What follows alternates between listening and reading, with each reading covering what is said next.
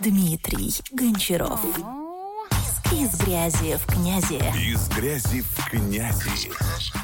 Привет, это Гончаров и подкаст «Из грязи в князи». Здесь я рассказываю о том, как перейти на фриланс в понедельник и не уйти с него во вторник. Как обрести уверенность и начать зарабатывать.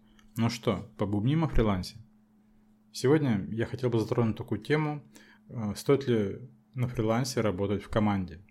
Что я имел в виду? Да, то есть фрилансеры – это, в принципе, свободные люди, которые занимаются своей деятельностью, работают в интернете. И, в принципе, это люди, которые работают одним человеком, да, одной единицей. То есть зачастую ты, когда находишь специалиста, это какой-то один исполнитель, работающий там в копирайтинге, СММ, создании сайтов и так далее. Но что я бы хотел сказать, да, почему со временем фрилансеру необходима команда. Это все касается вопросов масштабирования и делегирования услуг. Ну, давайте возьмем, к примеру, я занимаюсь созданием сайтов, либо кто-то вот специалист по созданию сайтов. Например, вы занимаетесь созданием, у вас есть заказы, все хорошо, вы работаете, выполняете, но у вас заказов становится больше, вы становитесь более известным, у вас появляются клиенты, которые приходят по сарафанному радио, с рекламы, у вас формируется клиентская база, и у вас банально не хватает на всех времени. Либо проект берется, да, нужно сделать дизайн, нужно сверстать, нужно написать тексты, нужно это все собрать на сайте, настроить. Одному человеку со временем становится это делать тяжело. И, соответственно, нужна команда, которая будет помогать это делать. Я очень долгое время работал один. То есть я полностью делал весь комплекс услуг по созданию сайтов с нуля и до окончания сам. Соответственно, сейчас я уже часть работы делегирую. То есть я сейчас делегирую верстку, я делегирую написание текстов, причем уже давно написание текстов делегирую отдельному копирайтеру. Программирование тоже я делегирую, потому что я не программист, и когда создаешь сайт, в принципе, можно обойтись и без программиста. Очень много готового функционала, который просто нужно интегрировать и правильно настроить. Но бывают нестандартные задачи, которые я не могу решить сам, и мне приходится отдавать это все программисту. Соответственно, здесь в чем стоит вопрос? Когда создается проект, нужно закладывать стоимость проекта, стоимость услуг твоих помощников. Если у тебя есть команда, но сейчас зачастую команды нет, в том плане, что нет какой-то одной команды, которая вот сидит и ждет заказ.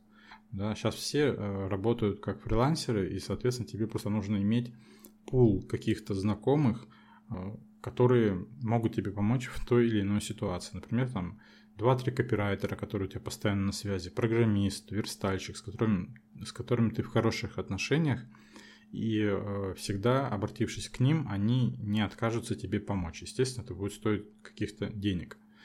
Таким образом формируется команда, да, команда на удаленке, можно так сказать. То есть это не та команда, которая сидит в офисе, да, и вы работаете прямо вместе. Это уже получается какая-то веб-студия, но это уже более сложный процесс, да, организации. Здесь уже надо, можно сказать, открывать бизнес и позиционировать себя уже как веб-студия на рынке создания сайтов. Где искать себе помощников? Сразу же возникает мысль пойти на биржу фриланса и там делегировать работу, да, то есть у вас появился заказ, ну, надо там написать, надо сделать сайт, соответственно, к нему нужно написать определенное количество текстов, либо нужно там какую-то, не знаю, сложную форму заказа сделать в интернет-магазине, нужен программист. Идете на биржу фриланса, составляете там проект и ждете, кто к вам откликнется. Соответственно, когда кто-то откликается, связываетесь, выбираете из множества предложений, коих на бирже фриланса будет безграничное количество, да, порой бывало мне и по 40 заявок. Здесь главное выбрать нужного специалиста и чтобы вас устраивала цена, потому что и кто уже по более высоким ценам работает, еще только начинает и готов демпинговать цены, да, снижать. Соответственно, тут уже по ситуации выбираете спеца. Он вам выполняет заказ, вы все оплачиваете, да, то есть тут надо, главное, сработаться. После этого вы можете каким-либо образом, есть возможность узнать его контакты, списывайтесь с этим человеком уже непосредственно в мессенджерах где и коннектитесь с ним. Общаетесь, налаживаете контакт, и этот человек становится с вами, грубо говоря, так в кавычках, в одной команде. Выполняете какие-то проекты, выстраиваете доверительные отношения, а доверительные отношения можно выстраивать по-разному, вплоть до того, чтобы сделать 100% предоплату за его работу, сделать еще что-то, да, какие-то нюансы такие доверительные, когда человек видит, что вы ему доверяете. Ну и, соответственно, если он к вам тоже относится с доверием, да, то есть он может выполнить работу, но не попросить предоплату, да, то есть постоплату сделать, ну и так далее, и так далее. Просто общайтесь как с человеком, заводите связи, и этот человек будет уже постоянно с вами. Вот таким образом обрастаете своей командой. И это может быть в разных сферах. Это может быть и копирайтинг, программирование, дизайн, тот же SMM и так далее, и так далее. Да? То есть тут уже на ваше усмотрение. Также еще не стоит забывать, что работа в команде позволит выполнять услуги, выполнять создание сайтов более качественно, потому что привлеченный специалист, помощник в команду, должен быть всегда компетентнее вас в вопросе, за который он отвечает. То есть если это программист, он не просто должен уметь делать то, что вы не можете, он делать должен это хорошо. Да, соответственно, качество вашей продукции, качество ваших проектов по сайтам будет выше. Соответственно, и оплату вы сможете брать гораздо больше за качественную работу. Итак, подведем итог. Почему стоит работать в команде на фрилансе? Во-первых, это масштабируемость бизнеса. Вы сможете брать больше проектов, вы сможете делать более сложные и дорогие проекты. Во-вторых, это делегирование. То есть делегирование тех задач, которые вы бы могли делать сами, даже если бы умели. Соответственно, это делегирование позволяет высвобождать вам свободное время. То есть вы не упахиваетесь там весь день на создание сайта, а делегируете и работаете гораздо меньше, а доход у вас примерно остается тот же самый.